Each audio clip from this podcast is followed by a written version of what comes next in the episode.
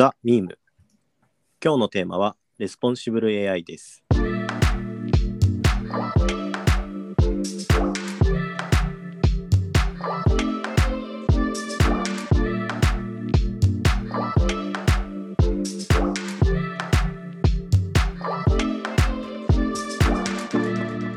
このポッドキャストはTwo Nineがお届けする、これからのトレンドになるかもしれない海外のちょっとマニアックなトピックを紹介し、時代の変化を感じてもらう番組です。今日のメンバーはコウキと吉岡と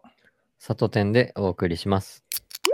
今日のトピックはワイヤードから倫理的な質問にも回答できる エーアイ、その実力と限界です。エーアイ に人間の倫理など価値観を教えるプロジェクトが進められています。えー、こうした中開発された エーアイ、デルファイは倫理的な質問に対する回答が人間ときゅうわり以上一致するなど精度を高めているということです。一方で学習に用いた文章の統計的パターンに従っている エーアイ だけで、えー、エーアイ が善悪について真に理解しているわけではないことから、その限界も浮かび上がってくるという、えー、問題が出ています。エーアイ によるツールを開発している人々の一部は倫理上の難問に取り組みたいと考えていて、えー、全てのテクノロジーは良い目的にも悪い目的にも利用される可能性があるため、えー、コンテンツデモレーションや誤報、アルゴリズムの偏りといった問題を放棄してしまう場合があまりにも多いという現実があります。倫理の問題には、えー、正解はない。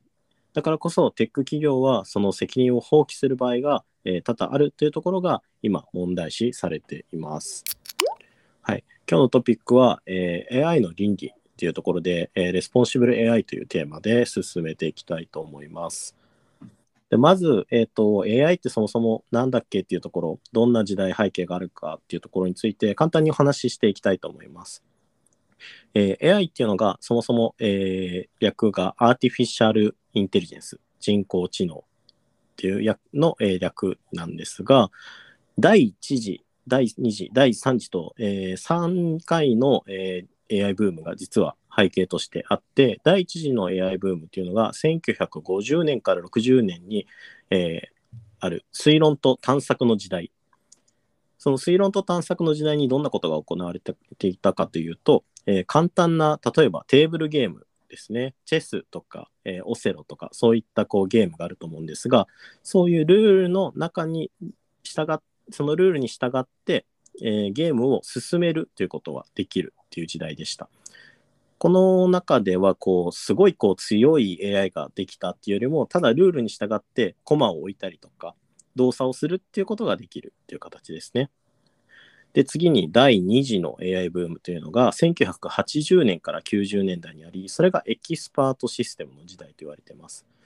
ここは、えー、文字通りエキスパートの人が知識を教え込んで、えー、どんどんどんどんこう詰め込み学習をしていく。さっきの、えー、だいいちじと比べると、えー、まあ言ったらチェスが強い エーアイ ができるようになった。チェスに特化して強い エーアイ ができるようになったっていうところ。ただその代わり教え込まれたことしかできない。教えられたこと以外はできないっていうところです。で、だいさん次、今我々は感じている部分ですね。ディープラーニング、よく聞く言葉だと思うんですが、これがにせんねんだいから始まっています。で、実際にこれが、えー、変わってきた得意点みたいなものが実際にあるんですが、それがにせんじゅうにねんの エーアイ の、えー、画像認識の精度を競う国際大会っていうのがあったんですけど、そこでトロント大学が、えー、他のチームが数パーセントのこう認識精度で競っている中、数十パーセント、十数パーセントだったかなの、えー、数字を叩き出すっていう、こうなかなか記録的な数字だったらしいんですが、トロント大学と他の大学の違いっていうところが、そのディープラーニングっていうところにあって、で、彼らがやっていたことは何かというと、人間の記憶構造を模造した、模造した機械学習を生み出したっていうところに、えー、フォーカスが当たっていて、えー、人間の記憶構造ってニューロンとシナプスのこの結合によって記憶がされていくんですが、それと同じように、えー、機械学習をするっていう形で、えー、言ってしまえば今まで人間が教え込んでいたっていうところから、機械自身が自分の、えー、知識のこの連続、えー、ニューロンとシナプスの連続で、えー、学習をしていくっていうところが、えー、今のディープラーニングだいさん次の エーアイ ブームの中で行われていることになっています。で、この今 エーアイ の発達が一気にこう進んでいる中で、えー、倫理の問題がたびたび取り上げられていると思うんですが、今それの中でいつつの問題が、えー、特に顕著に出てきていて、そのいつつについて今日は話していこうと思います。まずそのいつつについて、えー、簡単に読み上げていきますね。まずひとつめが責任の所在がわからない問題。次に、えー、差別・偏見に基づく行動の問題。えー、みっつめにブラックスも、ブラックボックスの問題。よっつめに個人データの使用の問題。えー、いつつめに エーアイ に人権はあるのかという問題です。で、このいつつの問題に今から話していこうと思う、いこうと思うんですが、その前にお二人はこう今の日常の生活の中にこう エーアイ の存在を感じる瞬間とか便利だなと思う瞬間ってあったりしますか？まず吉岡さんからお願いします。います Amazon かな。はいはい。まあ、レコ Amazon のレコメンドシステムだね、うん、ああそうですね。うん、まあよくこうあ俺が欲しいもの分かってるなってものもあるし、なんじゃそれってものもあるけど、ああいうこうレコメンドはあこう日々 エーアイ を感じる一番身近な例かな、僕としては、うんうんうんうん。ありがとうございます。とんでもないものとかお勧めされるけどね。いやいやいや、あんまこういうとこで言えないような。え、俺こんな真相を知るで俺こんな変態さを持ってたかなみたいな。いや、もうそれはでもちゃんとね、あの学習されてるということなんで、何かしらそういう検索をしてらっしゃるっていうことじゃないですか。じゃあ俺セクシーなふんどしを履きたいんだね。マジですか？そんなのそんなのレコメンドされてんだ。されましたね。そうですね。あんまり知りたくなかった吉岡さんの手が見え隠れとしたところで、佐藤店は何か感じる部分ってありますか？普段の生活で。いやもう今の会話で全ての記憶が吹き飛びましたけど。エーアイ っていうと、さっき自動運転とかすごい進んでるイメージありますよね。ああ、なるほど、なるほど。じゃあ、あとは、うんうんうん、あ、すいません。うんと、あとは、あの、なんかいろいろ生活してて、英語のものを訳すときとかに、DeepL ってあるじゃないですか。あれ最強だよね。すごいですよね、あれ。Google 翻訳の比じゃないぐらい、うんうんうん、俺はいいなと思ってる。あれもう、ニュアンスとかすごい細かいとこまで組んでくれて、こんな進んでたんだって思いましたね。うん、なんかこう、なんだろう、こう、いわゆるノリで言ってるような言葉とかもちゃんと拾ってくれるというか、うんうんうんうん、言葉の語尾とかそういうところも拾うから、うんうん、うわ、ここまで来てるんだっていうのをすごい感じますよね。なんか今の翻訳のところでいくと、なんかじゅうねんちょっとぐらい前は、その Google の翻訳って使えないよねっていう話だったと思うんですけど、うんうんうん、もう最近の翻訳ってすごいなって思うんだけど、それのきっかけがまさにこのディープラーニングの、うんうん、えー、ニューラルネットワークっていう、こう機械学習が生まれたのがきっかけらしいですよ。で、じゃあ早速なんですけど、先ほどあの佐藤君の話にもあった自動運転で、まあ、結構代表的な問題になっている、えー、エーアイ の問題で、責任の所在がわからないという問題が、えー、大きく挙げられているんですが、まずそこについて話していこうと思います。えーと、自動運転で例えばこう車が事故を起こした場合、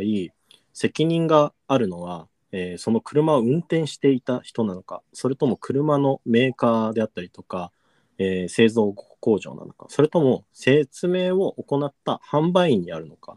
っていうところが問題になっている。責任の所在が今問題になっているっていうところで、特になんかこの話を聞いて僕が思うのは、うーんとまあ誰も悪くないよねってなっちゃったらもう最悪だなと思っていて、そうなっちゃった場合、遺族は、えー、どうしたらいいのか。例えばまあその自動車のメーカーに向けられたとしても、結局手を下している、乗っていたのは、えー、その運転していた人間で、どうしてもその人を恨みたくなってしまう部分もあるよねとかってあると思うんですけど、このあたり吉岡さんどう思われますか？うーん、いや非常に難しい問題だけど、まあ多分ルールというか、ある種こう決めなんだろうねこれはと思ってて、うんうん、そうなんかそれこそそのトロッコの問題みたいなことがある話知ってる？なんかああトロッコ問題ですね、はいはい、そうそうそうどっちを選択するかっていう話ですよ、ね、そうそう結局ごにんいてごにんを引き殺してしまう事態があって、それを回避するためには別の線路切り替えるとそこにはもう一人いる、本当にそれ切り替える必要あるのみたいな話で命の重さみたいな話があるけど、うん、それをなんか エムアイティー の研究チームがその研究したらしくて、まあえーまあ、要するに自動運転が直面しそうなその状況において、まあ、人間ってどういう選択をしてくるのかっていうのをサンプルがよんせんまんけんみたいなところで人間がまあいろんな立場で、えー、なんかこう日々の中でどういう選択をしてるのかっていうのを研究したと。それ面白いですね。そうでそうした時に、まあ、その研究結果から言うとやっぱ人間は動物よりも人間を優先するし、少数よりも多数を優先するし、うん、年配者よりも若者を優先するっていう考えが導き出されたらしいですね。うんうんうん、これはまあ要するによんせんまんというサンプルの中での統計から出されたもので、だからこう多数決でじゃあもうそれが正解だねとは言えないが、ある種やっぱそういうルールを作っていくってことになっていくんだろうね。そうですね。でもまあそれってね、じゃあ小さいより赤ちゃんがっていうのが決まっちゃうとね、他にもね発生しそうだよね。自動運転だけにするんじゃなくて、それがこう倫理としての当たり前になってきちゃったら、じゃあ年配の人を敬わないのかみたいになってくると怖いよねとかって思うよね。いやーだし、例えばまあその赤ちゃんと、えーと、お母さんがベビーカーをしているところと、えーと、おじいちゃん、ただしそれが自分の家族だったらってなったらまた話って変わってくると思うし、その過失する側が自分じゃない場合にしても、その今のルールで言ったら老人が惹かれてしまうっていうことじゃないですか、うん、それがもし自分の家族だったらどう思うのかっていうところですよね。そうね、うんうん、いやそう思う。でもやっぱそれはやっぱ変に エーアイ こそ人間よりも倫理観強い倫理観を持つんだろうね。揺るぎない倫理観、うんうんうんうん、市場が挟まないで、自分がずっと育ててくれた自分を育ててくれたおじいちゃんがいても迷いなくそっちにハンドルを切るんだろうね。いや怖い怖いというか、うーん何とも言えないなこの問題は。うーんそうね。ただやっぱファジーにしとく問題ってなるので、うんうーん普通だったらその重さをつけれない命に重みをつけていくってことになるよね便宜上は。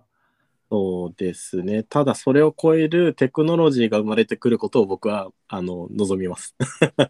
えそれはもう事故をどちらも助けるってこと？そうそうそうそうそう。それが生まれたらもうハッピーっていうそれは、ね、それはまたそうね エーアイ と違うかもしれないけどハッピーだね。そうですね、うん、なんかそこまでいけるときっといいだろうな。まあそれをが難しいとしても何かこう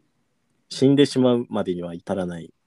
こうシステムがうまくできたりとか、そういう風な形に進んでいってもいいのかなと思いますけど、そうしたら次の、えー、問題の部分に行きたいと思うんですが、次が、えー、差別と偏見に基づく行動の問題っていうところで、えー、これは実際に事例があるんですが、にせんじゅうはちねんに、えー、Amazon の顔認識 エーアイ レコグニションっていうのがあるんですが、それがアメリカの、えー、上院と、えー、下院両院のにじゅうはちにんの議員の顔を、えー、認識させたんですが、そのうちにじゅうはちめい、あ、ごめんなさい、そのうちのにじゅうはちめいを、えー、犯罪者だと認識していて、で、それで問題となっているのが、黒人系の議員の、えー、誤認識率がめちゃくちゃ高かったっていうところが、えー、問題になっていて、他にも ビーエム とかあとマイクロソフトの顔分析の技術では白人男性に対しての精度が高い一方で、有色人種や女性に対してはエアーが起こりやすいっていうことが明らかになっていると。でこういったところで、えー、実際に、えー、差別をこう助長しかねないっていうところがあるっていうことで、いくつかこういう、えー、プロジェクトであったりとかチームが解散になっているっていう事例も出てきたりしています。ここの、えー、差別とか偏見、 エーアイ による差別偏見の、えー、助長する問題というところで、佐藤君どういうふうに捉えてますか？うーんと、まあ、要はこれって価値観の認識みたいな話ですよね、機械にとっては。うんうんうん。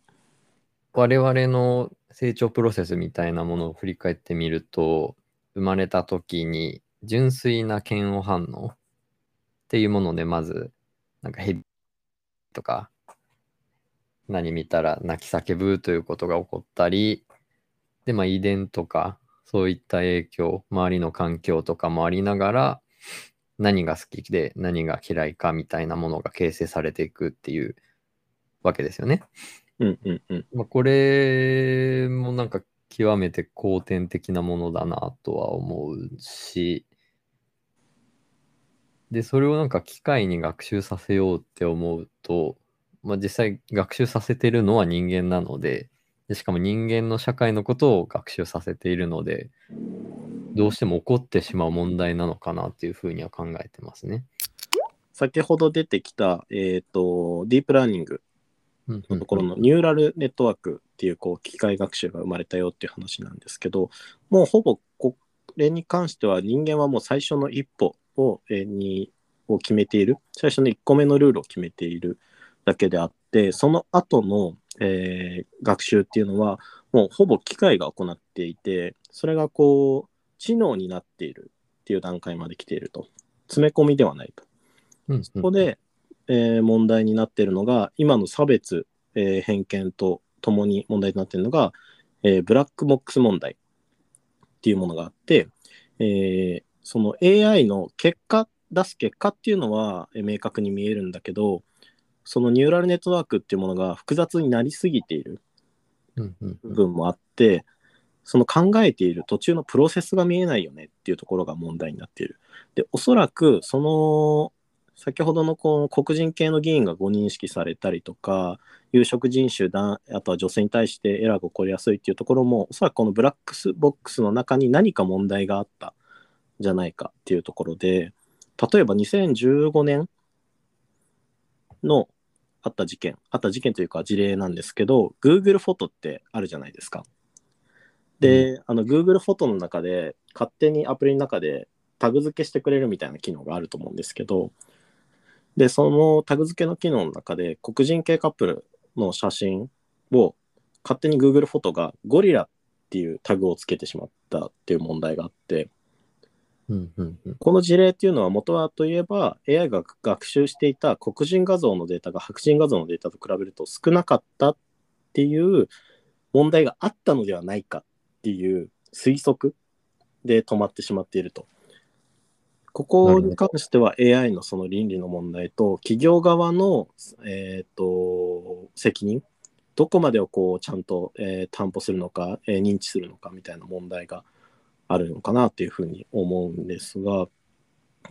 この途中のプロセスが見えないものに対して頼っていくっていうところ、もちろん人間もこれって見えないじゃないですか。そうですね。うんうんうん。そういうところに対して何か感じる部分ってありますか？まあ先ほども言ってたように、機械学習っていろいろ見てみると、何を学習させるかが一番大事であるっていうのがよく言われますよね。ああ、データだよね。その、うん、教師データがな何なのか、どれぐらいの情報量があるのかっていうところ、うんうんうん、そので学習するデータの正確性っていうところだよね。だからなんかこの出てきたものに対してもう複雑すぎるって分かっている中身っていうのをわざわざ見ずとも指示を出した、その何を学習させるかの何をっていうのを決めた人っていうのになんか責任がきそうだなっていうのは考えたりします。うんうんうん。ね、確かに僕もそう思うんだけど、そこでいくとなんか一個問題になってくるのが、こう人間がこう定めていくと、うん、確かに精度は上がるかもしれないけど、えー、爆発的な進化とか効率性っていうのは落ちてしまう可能性があるんじゃないかなっていうふうに思っていて、実際にもう エーアイ が エーアイ を作るっていう時代になってきている部分もあると思うんですよね、うんうんうん、そうですね。なんか エーアイ 同士で会話できる言語を勝手に作り出したとかありましたよね。あ、そう、めちゃくちゃ問題になってたよね。怖いよね。怖いですね。ターミネーターの時代が来るんじゃないかっていう。よく言われるのは強い エーアイ と弱い エーアイ っていう分類のされ方ですけど、うんうん、現に今あるのは基本弱い エーアイ なわけで、うん、まあ、一応まだハンドルは切れる段階ですよね。で、えっと、エーアイ の成長速度っていうのは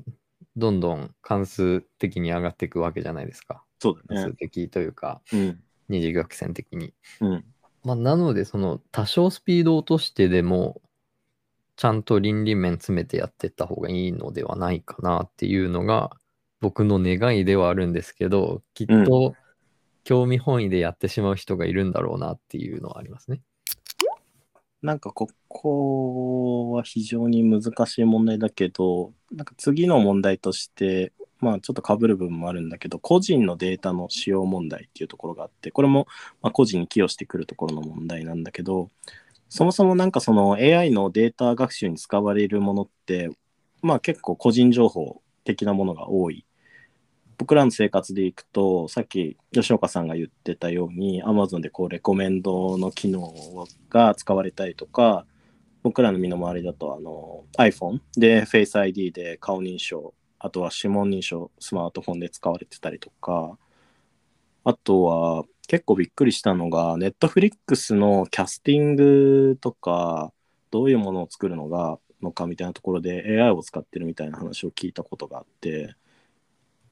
今この世代に流行らせるためにはどのタレントを使ってどういうストーリーにしたら流行るのかみたいなところを エーアイ がある程度こう作ってるみたいな話を聞いて、もうそこまで来てるんだっていうところで、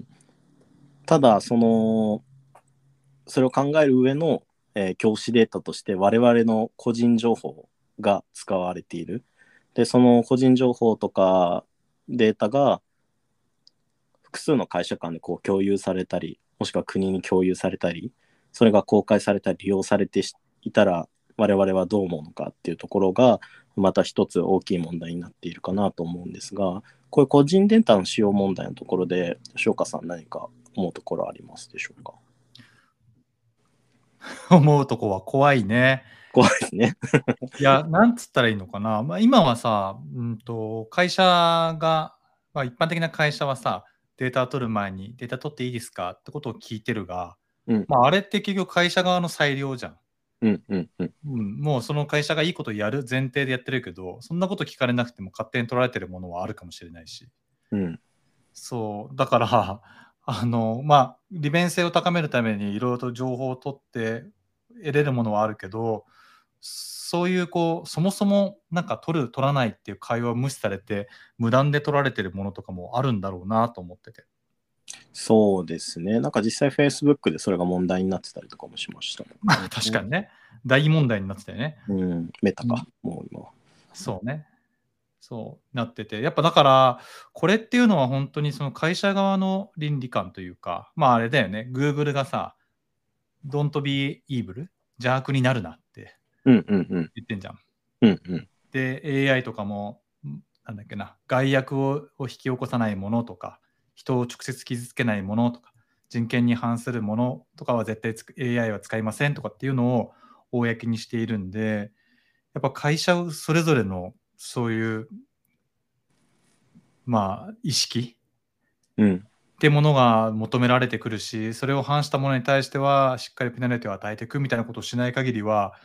いたちごっこというか、もう無断でね、知らぬ間に取られてるでしょうと思って過ごしております。そうですよね。佐藤君はここどう思う？個人データに関してですか？そうそうそう。なんか少し前ですけど、あの、スノーデンの、うん。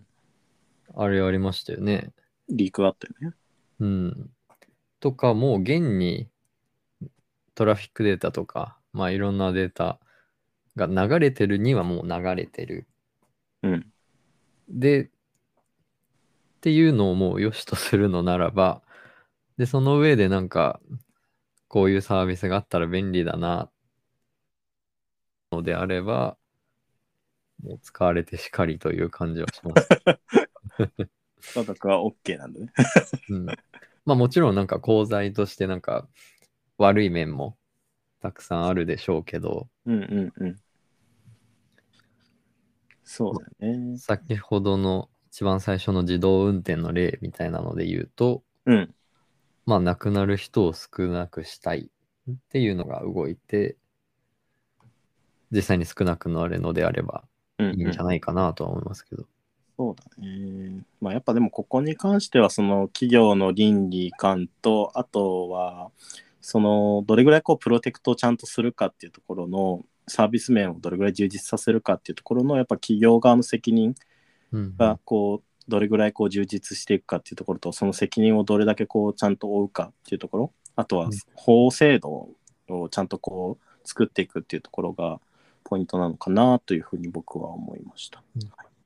うんうん、だからそれぞれがまあそういう会社に対して逆に、ね、データを取ってるだろう会社に対して厳しい目を向けるとか、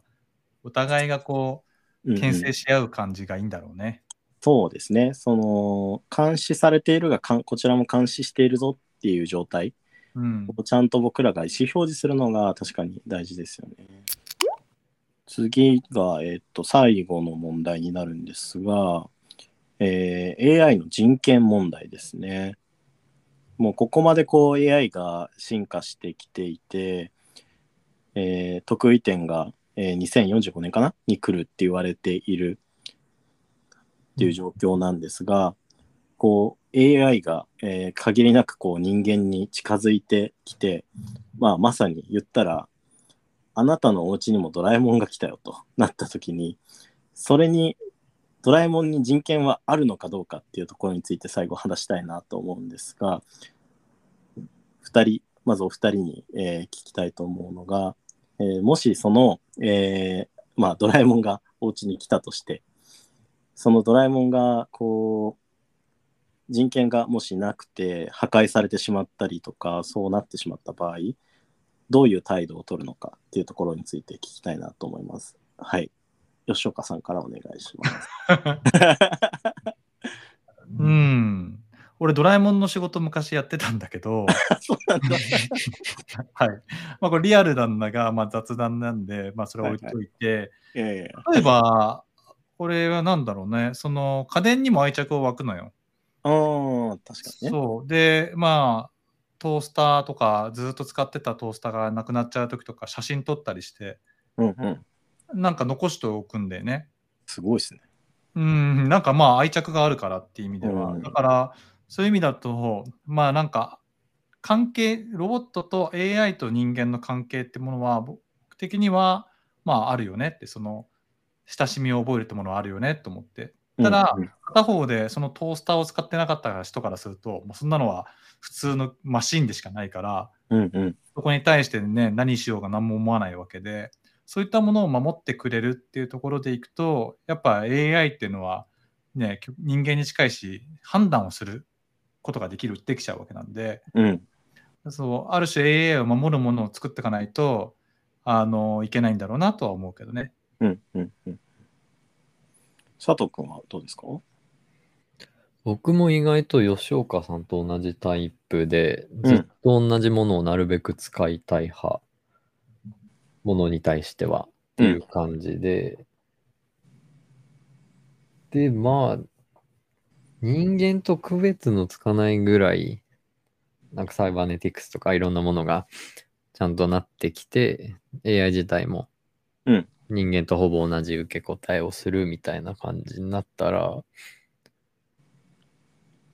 まあ、嫌でしょうね。うん、じゃあ、ちょっと質問を変えて、もう一回ふたりに聞きたいんですけど、えっと、その、えー、エーアイ が、限りなく人に限りなくというかもう僕らとわからないぐらいの見た目を持っていて、うん、でもう、もうえっと自分が子供の頃からそばにいたとして、で ず, ず, ずっと一緒にこう生活してきたとします。でそれがある、えー、全く知らない A っていう人に壊されてしまった場合、その場合その人にはこう 殺人、殺人罪がこう適用されるべきか、うんまあ、そうではない何か別のこう法律が適用されてほしいか、それとも無罪なのかでいくと、どの判断を下したいと思いますか？これはなんか裁判官になったっていうよりも、一その所有者としてどう思うか。まあ、間違いなく極刑を求めるよね。そうなんだ。そんなに愛情深いロボットなわけでしょ。うん、許されないよねって思っちゃうよね。許されないよねって。うん、なるほど、なるほど。うんうんうん、佐藤君は？いや、もう多分そのレベルだと、愛情深いロボットでしょっていうセリフがもう良くなくて、うんうん、お友達とかパートナーとか、多分もう呼び方が変わって認識の仕方が変わり、うんうんうん、もう嫌ですよね。もう極刑を求めますよ、うん、僕も。それはじゃあふたりともなんだろう、もうロボットっていう認識ではなく、一こう生命体としてこう認識してるっていう感覚なんですかね。まあそうだよね。そう、まあ、間違いなくそうだし、結構多分そこまでやっぱね、会話をしたり共に過ごす時間が長かったら大体の人はそういう感覚を持つのかなと思うけど、まあなんかイレギュラーな時だよね。そのロボットが暴走した時に、うん、じゃあそこを止める時になんかもう平気に壊しちゃっていいのかとか、修理し、うん、ね、こう危険を犯してでも修理するべきなのかとか、うん、イレギュラーケースなのかなと思うのと、あとはリアルにあるのはさ、あの動物、自分がそのペットがさ、車とぶつかったらそれ器物破損になっちゃうんだよね。ああ、はいはいはいはいはい。っていうルール的にはめちゃめちゃこう無機質なルールがもうすでに実在していて、うん、そうやっぱり人間中心の社会の中で人間が守られるようにできてるってなった時は、そういういびつなものが出てくる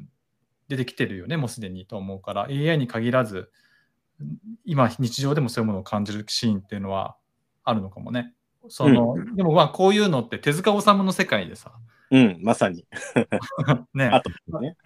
あるよね。いろんな、そうアトムもそうだし、うん、火の鳥とかだとなんかロボットが集団自殺をするみたいな、はいはいはいはい、そうそういう話があったりとかしていて、ロボットがその心を持った時、うん、どういうこう動きで出すのかとかっていうのは、あの人間がもしかしたら想像つかないような動きをするのかもしれないよね。そうですね。もうそこまでいくとなんか生命体のこう概念がもうきっと変わってくる。機械でもない、ロボットでもない。新しいこう生命体の誕生みたいなところまできっと行くんでしょうね。うん。ロボットが自分たちでルールを決めて共存とかの時代になるかもしれないね。そうですね。なんかまあ、なんかそもそもあれですよね、うんうん。人間と同程度の知能レベルの時代っていうのが多分もう数週間とか数ヶ月とかそんぐらいの短さなんじゃないかなとか思ったりしますけど。え、うん、来月いや、その期間がですよ。うんうんうん。成長スピードがすごい上がるわけじゃないですか。はいはいはい。話はそれたけど、その人間、人知を超えたときに、彼らがどうするのかって、もしかしたらこっちは想像つかないところが出てくるかもしれないね。彼らの中に、それそこまでいったら、イマジネーションが生まれてきて、人間が想像もしないようなものができるとかさ、あの エーアイ が作った曲とかさ、うん、エーアイ が作った絵とかさ、もう理解不能じゃん。うんうんうんうん、全然そう。だからもうもしかしたら、今俺らが想像してるようなことじゃない次元の話をし始めたりするかもなとは思うよね。うんうんうん、そうですね。人知超えちゃってるわけだからね。うん。ただ今の段階ではまあちょっと今話がこう飛躍しすぎたんですが、まあ、今の段階でこう我々の生活を便利にしてくれる エーアイ、 ただ一方でそこにこう倫理的な欠如だったりとか問題があるっていうところの話だったんですが、まあ、その彼ら エーアイ っていうのが我々将来、そして今現在良き隣人とこうなっていくためには、その倫理っていうところは我々が エーアイ が考えるのではなくて、ちゃんとこう我々自身がえ向き合わないといけない重大な問題なのかなとえ思いました。え今日のテーマはレスポンシブル エーアイ でした。ザ・ミームではえ世界のちょっとマニアックなトピックを定期配信しています。チャンネルフォローをお願いいたします。